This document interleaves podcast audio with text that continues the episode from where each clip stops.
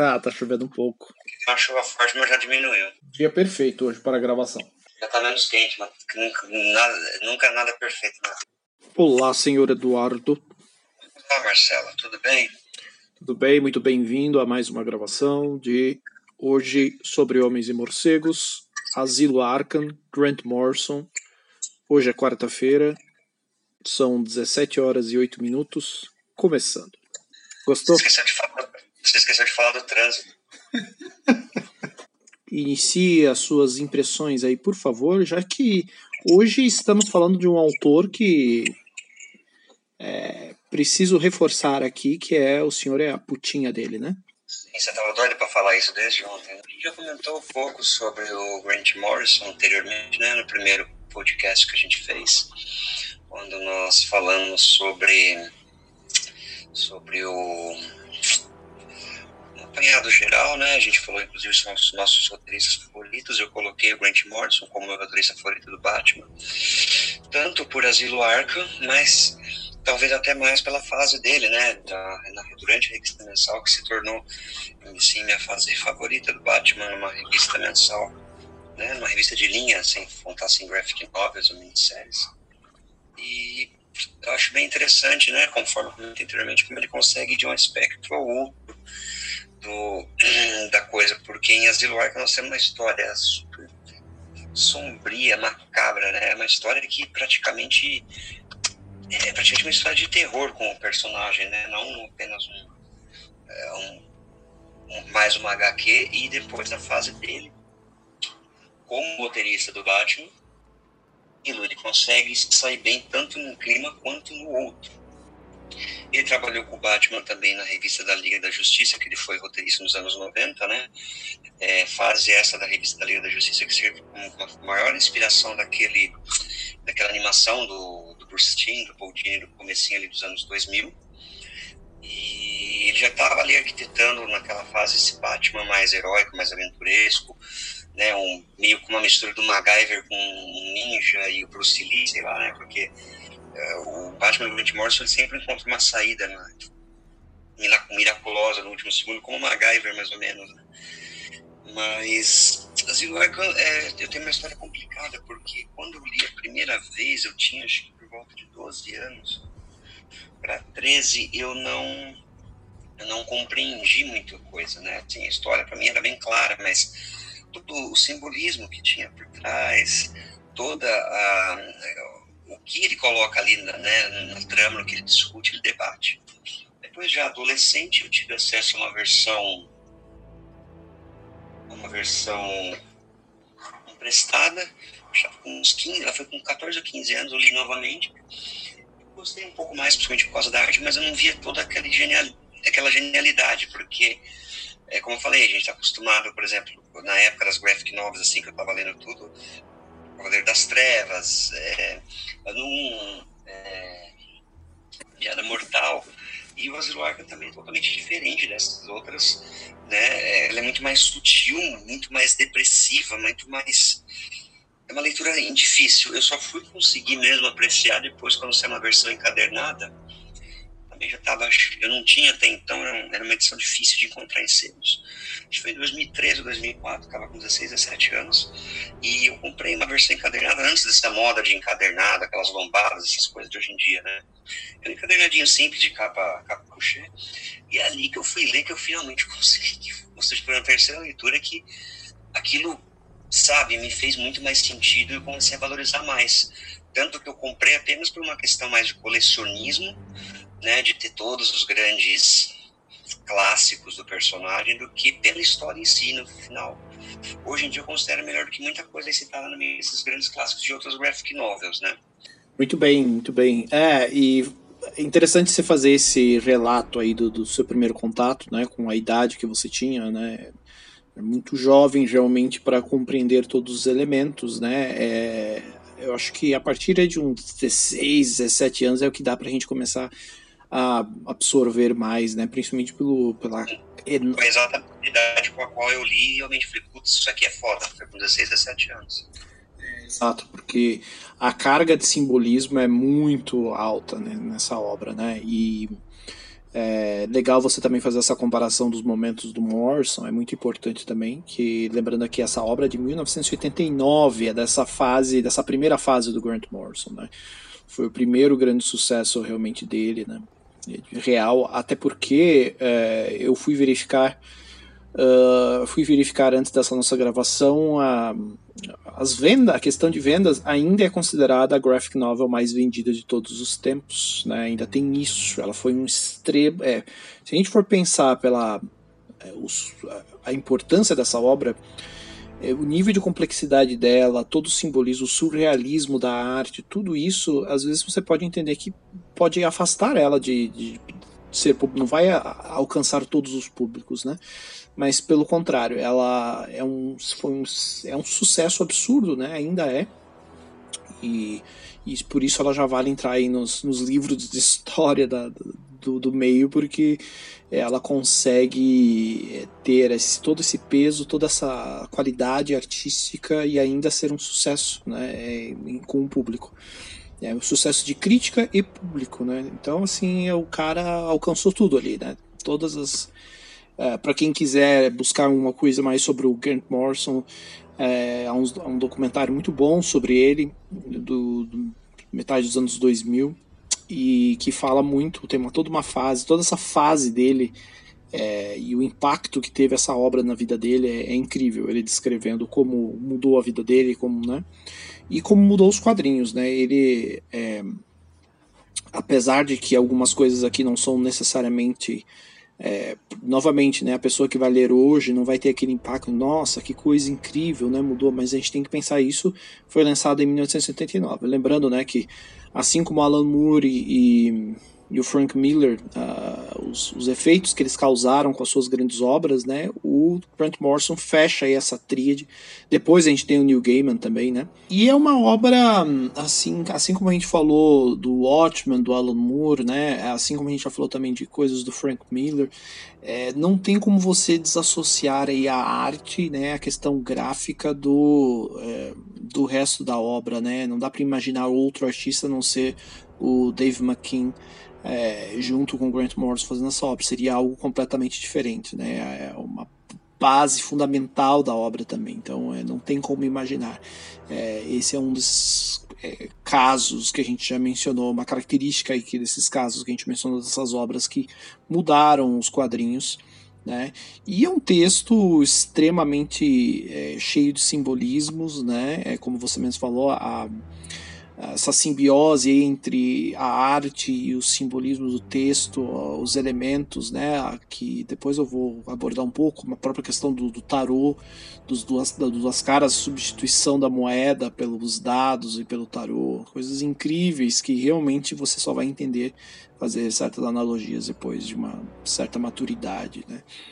Um, e a forma como ele aborda o Batman, o personagem aqui, é como você já leu, por exemplo, A Piada Mortal, outras abordagens de outros autores como Alan Moore, é, isso não é necessariamente novidade, essa questão de colocar o Batman né, nessa uh, análise, no sentido de que ele não é tão diferente daqueles que ele combate, né, essa coisa deles estarem no mesmo nível, enfim.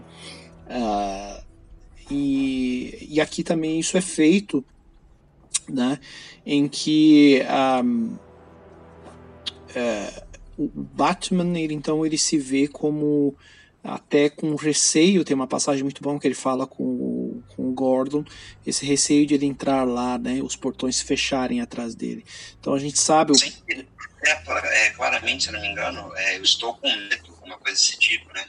o que para esses fanboys daquele Batman hiperviolento do Frank Miller, do Zack Snyder, é inconcebível, né? Mas ele fala uma coisa nesse sentido, você me lembra bem. Sim, é exatamente a fala. E ele fala que o Batman não tem medo, né? Do, não, não teme aqueles personagens, mas ele tem medo justamente. E eu acho que essa é uma questão interessante, porque esse Batman apresentado pelo Grant Morrison, ele tem noção, ele, ele, sabe exatamente que ele é um cara que a problemática que existe em um cara que se veste de morcego e sai à noite para combater o crime, né? Ele tem noção disso, esse não é o ponto. Mas a, a, obra levanta justamente essa questão. Será que ele realmente tem noção disso, né? Da, da, da real implicação disso, né? É isso que ele coloca também. Né? Então é, é muito interessante e o personagem com essa fala ele justamente tem isso, né? Ele aborda exatamente isso. E é, existe uma coragem aí do personagem em assumir isso, que é muito interessante, como você falou. Algumas pessoas podem ver isso como uma fraqueza, mas na verdade não, é uma, algo. É, é algo. Eu já vejo como algo extremamente maduro e, e, extremamente corajoso da parte do personagem dizer isso, né? Uh, e na obra essa relação entre o simbolismo e a loucura é muito forte, né? E é totalmente explorada, é, como eu falei, graças muito a essa questão da, da arte do Maquin e do texto do Morrison, né? É, a gente tem o simbolismo do tempo expresso pelo relógio, né? Que aparece é, sempre quando a gente vê a visão do Dr. Arkham, né? Porque a história se divide em o tempo, o tempo atual, em que a gente vê pelos olhos do Batman, que ele tem que é, entrar no asilo, no, né, no manicômio, porque há uma revolta lá e o Coringa e o, seu, o resto do pessoal tomou o manicômio e a história parte daí. Então a gente vai do, do, olhar do Batman, mas a gente também tem, em termos de flashback, a história do Dr. Amadeus Arkham, né? E aí tem todo o simbolismo essas partes do Dr. Arkham, eu me lembro quando eu li é, essas última vez, as duas primeiras vezes nem tanto, mas essa última vez que eu li, quer dizer, essa terceira vez que eu li quando eu já era adolescente, é, era uma das coisas mais assustadoras assim que eu já tinha lido no quadrinho, cara. É um negócio muito perturbador, é um negócio doentio ao extremo, né, cara? É uma coisa ali muito fora da caixa, uma coisa que, justamente por não ser uma ameaça de um alienígena, uma coisa tipo, uma coisa tão humana, tão é, nosso mundo real podre, que assusta. Exato, exatamente. Então, durante. É, a gente tem esse elemento do simbolismo do tempo, que a gente sempre vê na forma de um relógio, no flashback do, do Amadeus, né? Do Amadeus Arkham. É, e esse simbolismo do tempo ele também está presente no, na, na linha ali temporal do Batman que a gente vai seguir, mas de uma outra forma, né? Um, esse tempo mais lento, essa é, essa perda do, do da, da, racionalidade uh, é, ou entrada na loucura, né, é bem lenta dele, né? Então a gente também tem esse simbolismo do, do, do desgaste, né, lento da da sanidade do personagem nessa, nesse caminho dele dentro do manicômio, né? Onde ele vai encontrando vários personagens, vários desses vilões, né? O medo aí, uh, como eu falei, o medo ele vem do Bruce Wayne, né? Do homem e não da máscara, né? Que é totalmente racional ele, como eu falei, ele sabe que se vestir de Batman e tal não é normal, né? Mas esse autoconhecimento dele torna ele mais forte que os seus inimigos, né? Na, na visão dele, tá? Então, já o Amadeus, uh, é, ele a gente pode fazer essa comparação entre os dois, né? Essa direta comparação. Né? A gente tem essa questão do Amadeus, essa visão totalmente dele irracional. Os dois partem de uma tragédia. Né? Os dois partem com a questão da relação com a mãe também, que é explorada em alguns momentos, algumas falas de ambas as mães, né? tanto do Amadeus como do Batman. Um, aí a gente também tem a relação com o Coringa e uma visão do Coringa na, nessa obra. É, e novamente, assim como do Alan Moore, a gente tem é, as comparações, mas eles são colocados em lados completamente opostos, né? Onde o Batman ele trabalha com a questão imagética e simbólica e tentando encontrar significado para o que ele faz, já que ele não tem essa relação com Deus, ele não tem uma relação direta com uma outra coisa, com a família na forma clássica mais, então ele encontra o, o significado para as coisas, eh, sentido para as coisas nos objetos e nas ideias, né? no, no simbolismo, né? a questão do, do, do Batman.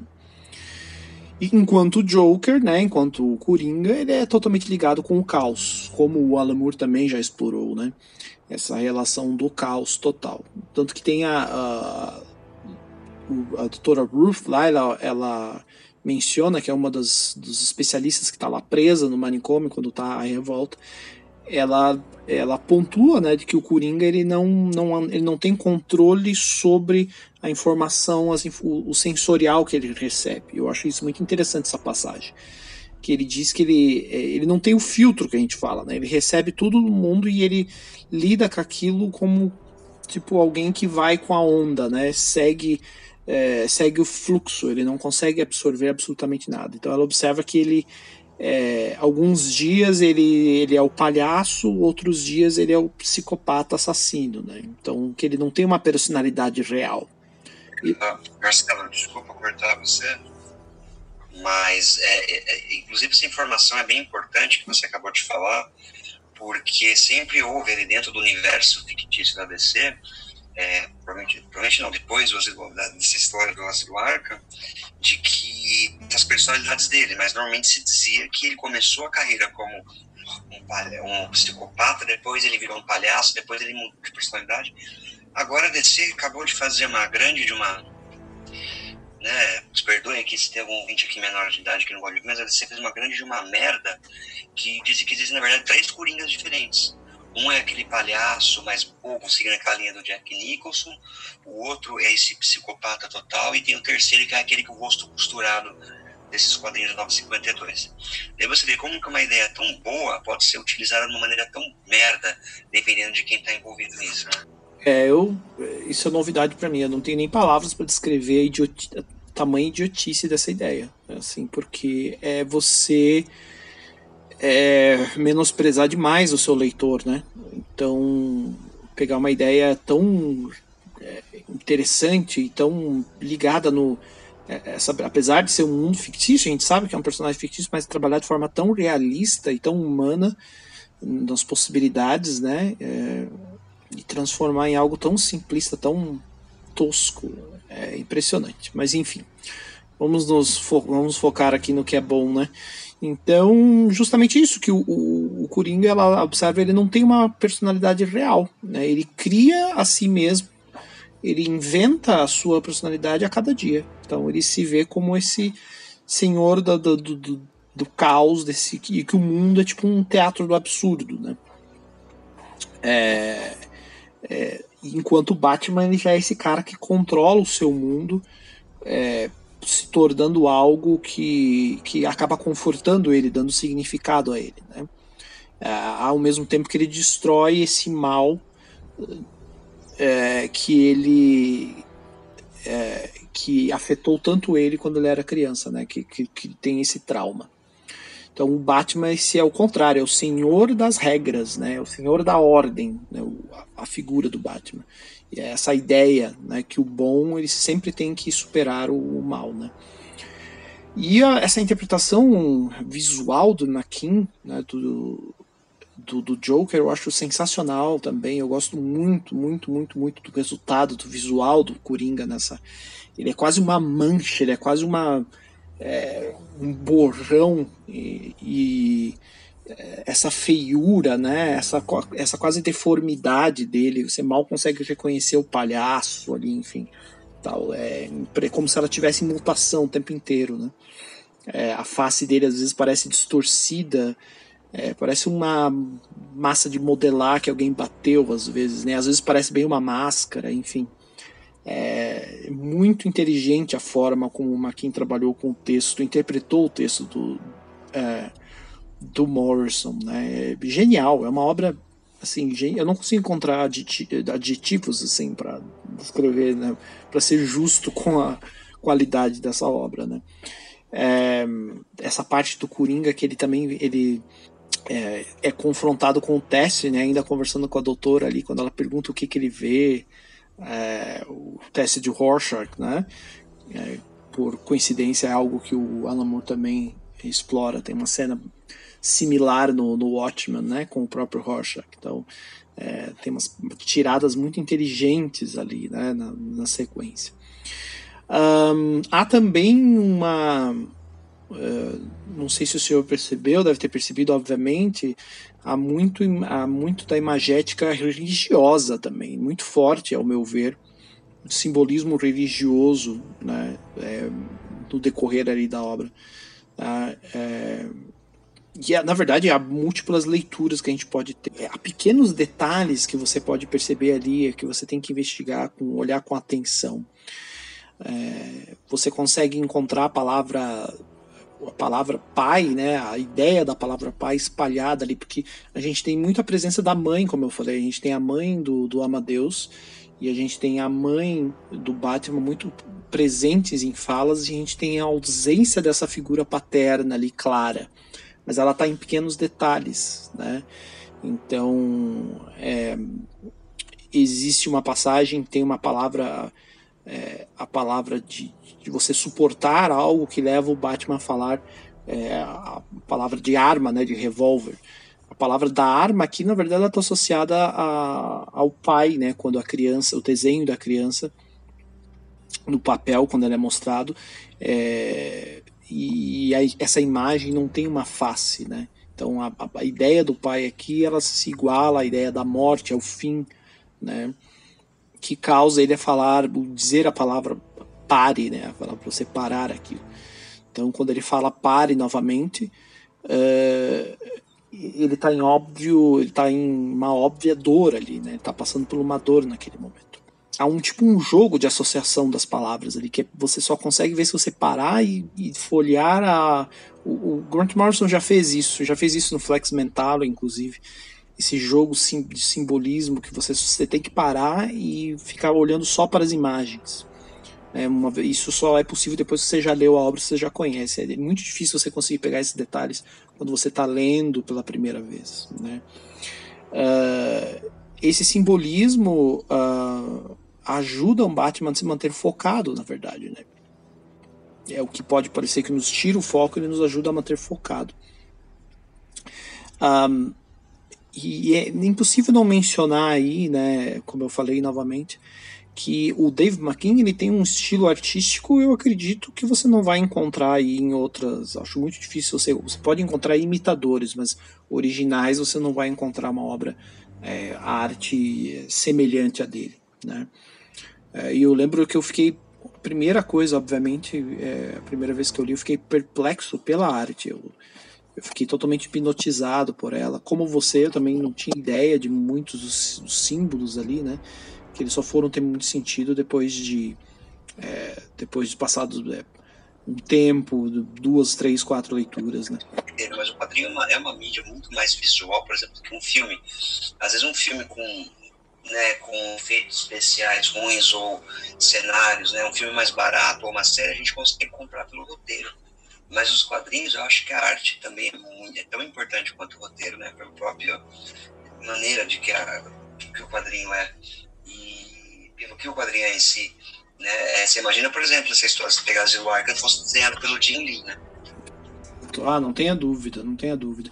E é o que o Alan Moore muitas vezes fala, né? Dessa mídia única de que o quadrinho é, né? Então, por isso que é muito difícil às vezes você passar de forma é, plena, você conseguir ter o mesmo impacto quando você transfere ele para outras mídias, né? Então ele, ele é pensado dessa forma, né? Imagina uma obra como o Asilo Arca sendo transportado para o cinema, por exemplo, né? A dificuldade de você conseguir adaptar uma obra como essa em termos do, da, da imagética, do simbolismo, né? E aí, continuando ainda essa questão do, do que eu estava falando do simbolismo religioso, as, as comparações com esse paralelo do Amadeus e o Batman, né? O, dessa jornada que eles entram, que você sente que o Batman ele entra nessa jornada mesmo ali dentro do manicômio e você a gente tem essa jornada das lembranças do Amadeus que a gente vai lendo pelo a gente vai acompanhando pela leitura dos diários dele, né?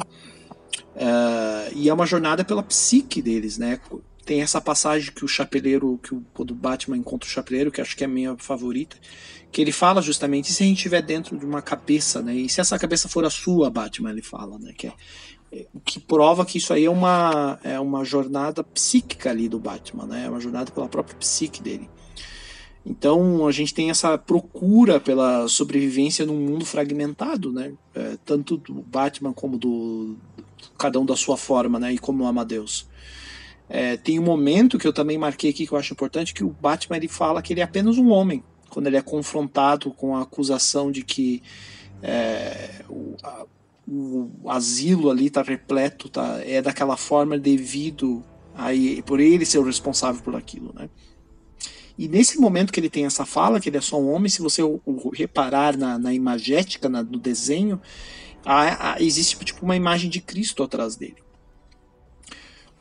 Que é a minha interpretação, eu acredito que aí, assim como Cristo, ele é um, é, o Batman é um símbolo para outras pessoas. Né? Não importa se é um símbolo que traz medo, traz esperança, o que gere os dois, né? ele é um símbolo. Ah, ele é um símbolo de medo para os seus inimigos, enquanto é um símbolo de esperança para aqueles que, né, é, ele tenta proteger a qualquer custo. Então é, é muito interessante é, tem essa questão simbólica que, que o Morrison consegue, que eu nunca vi em outra obra, essa questão que ele consegue explorar, essa, inclusive religiosa, aí, né, quando fala sobre a própria fé. É muito é, o simbolismo relacionado à fé, né? Muito, muito interessante. Como você falou, num conto de à primeira vista, né? É, de horror, né? Um conto de horror. Apesar de que todo o horror da, da imagem, todo uh, a questão sombria da, do approach dele, e, como eu falei, eu consigo ver elementos uh, elementos otimistas até em certos aspectos, né, que de amadurecimento do personagem. É, e outro ponto que eu queria destacar aqui também da, da genialidade visual é a, como eles exploraram é, o Harvey Dent, né? Aquela cena que eles apresentam o Harvey Dent é sensacional, que ele explica que é, a doutora explicando que ele não usa mais a moeda, que agora ele usa o dado, em vez de duas opções, ele tem agora seis um dado de seis faces, então ele não fica mais na lógica preta e branca. Então ele também foi apresentado o tarô, que você tem 78 possibilidades, com 78 cartas. Ele não consegue decidir se é para ir no banheiro ou não, né? Porque tantas possibilidades que ele tem. Ex É marcante da história, juntamente com aquela em que o Coringa passa a mão na bunda do Batman. Essas duas cenas para mim são as mais marcantes do quadrinho. E talvez é, em terceiro lugar, assim, não tem um ranking, mas em terceiro a cena que o spoiler, que o doutor Arkham Free, como que é que, que ele diz, eu não lembro exatamente a palavra é essa, mas ele fala, eu fritei o filho da puta, né? Quando ele colocou o cara lá na máquina de eletrochoque. São, acho que são as três melhores cenas, assim, do, do quadrinho, pelo menos para mim. Exato, exato. Essa do, do Harvey eu acho genial, é justamente isso, né? E, mas depois, com o amadurecimento, a gente entende também o, o, o que mais que tem por trás dessa ideia, né, de que é, você tem, ou você está tirando ele daquela coisa do mundo preto e branco, do sim ou de não, né, do, do dos extremos, dando para ele mais opções. Só que quanto mais opções, mais informação, mais culto você é, parece que você fica menos prático. Você não consegue fazer as coisas práticas do mundo prático como ele é, né? O mundo lá fora real que é que é prático, que é, né, é burocrático, que ele é, né, sem sem sentimentos, sem variações, né? A gente tem é, isso ou aquilo, então essa dureza do mundo, né? Então a, que, que exige tanta praticidade, né?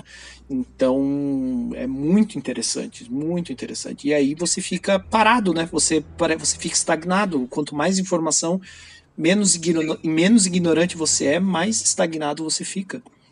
Interessante essa toda essa sequência envolvendo aí duas caras, como que você está citando, né?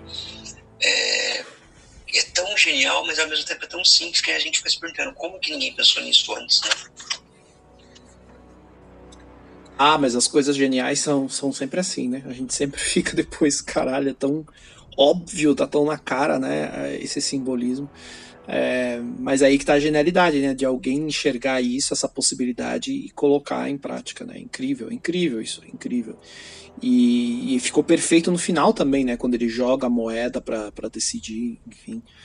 Ah, que ele ainda tá apegado àquela aquele mundo preto e branco, né? Ele não consegue para andar, para ir para frente, ele vai ter que usar daquilo. E a, o resto que tu mencionou, a questão também do, do, do Dr. Arcan aí, né? O, quando ele mata o cara, é justamente essa discussão também desse ponto que ele chega ao extremo, né? Dessa justiça nesse mundo fragmentado, quando ele se vê é, tendo que confrontar os seus demônios, né? Como o Batman vendo, tendo que confrontar esses inimigos, as pessoas que ele colocou ali dentro, né? Esses monstros, enfim. Tem uma, um simbolismo muito forte também, aquela cena dele lutando contra o Croc lá, né? É, ele nos, ele é, nitidamente simbolizando como se fosse a luta contra um dragão, né? Tem a questão da lança, ele perfurando o dragão com a lança, enfim. É, outro simbolismo religioso aí muito forte. Que é justamente na cena em que ele fala que ele não tem a que se apegar, ele não tem, diferente de outros, ele não tem um deus para se apegar, né? E aí ele tem o, mesmo assim, ele tem em seguida essa esse confronto ali com, com o dragão, né? Esse dragão do, do, do mal, enfim. É muito, muito rico essa parte também. Ele lutando com o Killer Croc, na primeira vez que eu li, quando eu já tinha acho que, uns 13 anos, eu já tinha sacado a referência, até porque é uma coisa mais óbvia, né? Mas é, você saca ali a, refer a referência visual, mas o que tá por trás, como você tá falando, vem depois, né? E é, e é, isso, e eu acho que o resumo é que assim tanto Batman como seus é, antagonistas, né, seus inimigos, e toda a humanidade, elas são imensamente afetados pelo poder né, do, do simbolismo. É, é, e eu acho que, assim como outras obras, o Morrison ele consegue nos tocar por, porque o leitor é, que e ele tanto brinca, né? Depois, na, na, segunda fase dele também, aí, eh, dos quadrinhos, ele começou a trabalhar muito com essa questão da, da metalinguagem, né? Da, fazer muita experimentação com essa questão da linguagem, é justamente para discutir isso, né? Que tanto esses seus personagens fictícios, né? As histórias deles são também, em muitas formas, as nossas histórias, né? Então, é, como eu falei, é difícil encontrar adjetivos para para a gente listar aqui que sejam é, justos com a obra. É verdade, eu acho complicado que é o seguinte, é, não sei se você já percebeu isso, mas é uma história muito subestimada, né? Você não quase não escuta falar dela, você não tem relançamentos de aqui Asilo Argan todo a cada seis meses, como a gente tem, por exemplo, a Piada Mortal, a gente não tem é, não, as pessoas falando, a gente ouve pouco falar, né? É sempre é Cavaleiro das Trevas, Piada Mortal, Cavaleiro das Trevas, Piada Mortal. O Asilo Arca em si é, é, esquecido por muita gente, assim, né? Quem não é realmente fã, quem não vai atrás a fundo, pessoal, vamos dizer assim, mais casual. É, não, é, você tem razão, é, é curioso, é curioso mesmo. Acho que até o, o Longo Dia das Bruxas é mais falado do que o uh, do que o Asilo Arcan, assim. Não que não seja uma obra boa também. Com certeza. É, é Você vê, nunca cogitaram fazer tipo uma animação de Asilo Arkham, por exemplo. É, você falou bem agora, o Longo das Bruxas realmente é mais citado, também é mais falado do que o próprio Asilo Arkham. E é bizarro, né? Tanto pela época que foi feito quanto pela qualidade da história, parece que é uma história meio. Eu diria que do, do das grandes obras do Batman, ela é, apesar da, da, da, certa simplicidade da estrutura da história, né? Como eu falei, assim, a gente tem essas duas linhas temporais ali, a gente segue dos dois personagens é, é a mais complexa, na minha opinião. É, eu acho que é a que exige mais do leitor. Como a gente já falou, a questão da maturidade, não é qualquer idade que você consegue ler. Não que as outras sejam super simples, né? Mas eu acho que se a gente pegar aqui Piada Mortal, é, Cavaleiro das Trevas, Longo, uh, Longa Noite, é, Longo Dia das Bruxas, né? Pegar aqui os, os principais que a gente está falando, né? De, de, que são sempre lembradas. É, o, o Asilo Arcan é o que tem mais carga de simbolismo, é o que tem mais carga de, de ideias e coisas que a gente pode explorar dele. É a mais adulta em certos aspectos, na minha opinião. Então, é que exige mais o leitor, leitor dessas. Né? Eu acho que é, Piada Mortal tem vários elementos também que a gente consegue analisar, mas eu acho que o, o, o Asilo Arcan ele é mais pesado em termos de coisas que a gente pode conversar e discutir e exige um pouco mais de idade e maturidade também do seu leitor para que você consiga para você consiga explorar tudo dela. Acho que esse é um é um elemento que pode é um é algo positivo dela, um, um volta a favor, mas ao mesmo tempo é, explica um pouco talvez dessa resistência quanto a ela, né? Quanto a, se falar mais dela. E é engraçado, né? Porque é a mais vendida da história. Não, não é uma, uma resistência quanto à obra. É justamente, eu acho que é muito mais culpa da indústria do que dos leitores. Eu acho que os leitores. Me refiro ao fato de ser uma. A gente muito falar nos dias de hoje, né? Ela vendeu aquele absurdo na época, mas muita gente acho que leu e não entendeu, né? E talvez esse boca a boca, como você falou, hoje em dia as pessoas já têm menos interesse, até porque você comparou, não é uma historinha mais simples, não é uma história. O Cavaleiro das Trevas mesmo, que embora tenha aqueles elementos, né, o Frank Miller sabe tratar, é uma história que você consegue ler mais novo, você consegue ler com menos bagagem, né, porque basicamente é uma história do Batman voltando velho, desafiando ali aquele, aquele sistema que está vigente e tal. Uh, já o Lord é muito mais simbolismo, tem, que ter mais bagagem, né, tanto acho que emocional quanto cultural para você entender. Concordo, to totalmente, totalmente. Eu, depois que eu li adulto, eu nossa, foi outra obra para mim. Assim, algumas coisas permaneciam, mas essa questão, principalmente o simbolismo, as interpretações que eles cons conseguem fazer de alguns detalhes, eu não tinha a mínima condição de fazer com 15, 16 anos. Então, é, tenha, não tenha dúvida disso. É, é, não é que isso não, não, é, não, acontece com as outras também, lógico, Piada Mortal para mim também foi uma outra obra depois de adulto, mas é, a gente fala que full potential, né? O potencial total da obra é, faz muita diferença. Eu acho que a, a, diferença é essa. O Asilo Arkham faz mais diferença quando você lê adulto do que as outras. Esse é o ponto. Então acho que talvez tenha resistência. E eu culpo a indústria, sim, né? Novamente, como você falou, essa ideia do Coringa aí que eles querem fazer agora, né? Tipo, é uma só demonstra como eles subestimam as pessoas. Né? Então a indústria deve olhar, a DC deve olhar agora para o Asilar e falar: ah, não, ninguém vai entender isso. Concordo com você, realmente acho que da, dos grandes clássicos ali que você falou, é a história que mais é, você tem diferença de ler, ler, adulto quando você lê adolescente, né? É a que tem, você nota mais essa diferença. E é isso então, Eduardo. Minha recomendação máxima para essa obra. Quem não leu ainda, por favor, vá ler. É incrível, incrível. Obra de arte. Uma das maiores obras de quadrinhos de todos os tempos. Acrescentar não, mas vamos lá. Só seus momentos favoritos. Eu falei os meus, né? O, o Harvey Dent tendo tantas opções que não consegue nem se decidir se vai ao banheiro o Coringa, a infame cena do Coringa passando a mão na bunda do Batman, e a hora que o, Amadeus Arkham resolve fritar o cara na, na máquina de eletrochoque. Quais são seus momentos favoritos, Marcelo? É, como eu falei, eu gosto muito dessa questão quando o Batman é, vai, essa viagem que ele tem dentro do manicômio, eu gosto do quando ele encontra o chapeleiro, o texto ali, a fala, eu gosto muito.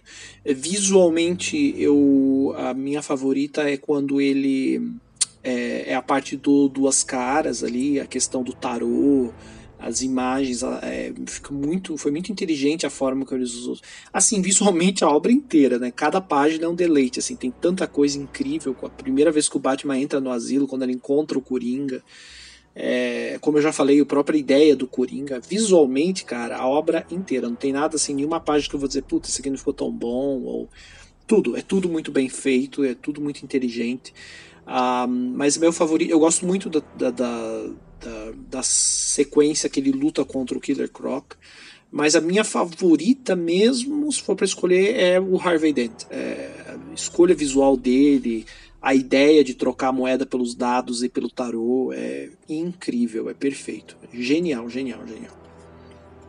Bom, o seu, o seu, o seu parecer conta mais, conta mais do que o meu, afinal você é mais imparcial, uma vez que eu sou uma putinha do Grant Morrison. Eu não sei se conta mais, mas quer dizer bastante, eu acho, né? Porque, como eu falei, é, eu ainda sou putinha do Alan Moore, é, mas o Grant Morrison, a gente brinca, né? Faz essas piadas, mas o Grant Morrison tá entre os meus autores favoritos também. Eu adoro as obras, várias obras dele entre as minhas favoritas de todos os tempos, né? Eu acho que é uma questão de identificação pessoal mesmo com Alan Moore e questões, né, de, de é, de tudo, como a gente já explicou naquele outro podcast, né? Mas a, o Grant Morrison está tá no meu hall de autores favoritos, aí não tenha dúvida. Logo depois, assim, logo depois do Alan Moore vem o, vem o Grant Morrison. É, mas essa obra é não dá para não dá para negar a qualidade, a importância dela. É incrível, é incrível. É uma das minhas favoritas do Batman e umas favoritas de todos os tempos. Você admitiu que você é uma putinha do Alan Moore, né? Muito bom saber que eu vou usar isso no próximo programa, pode deixar. Você não vai ficar impune. Admito, admito, sem, sem medo. Muito bem, Eduardo. Até a próxima, então. Muito obrigado.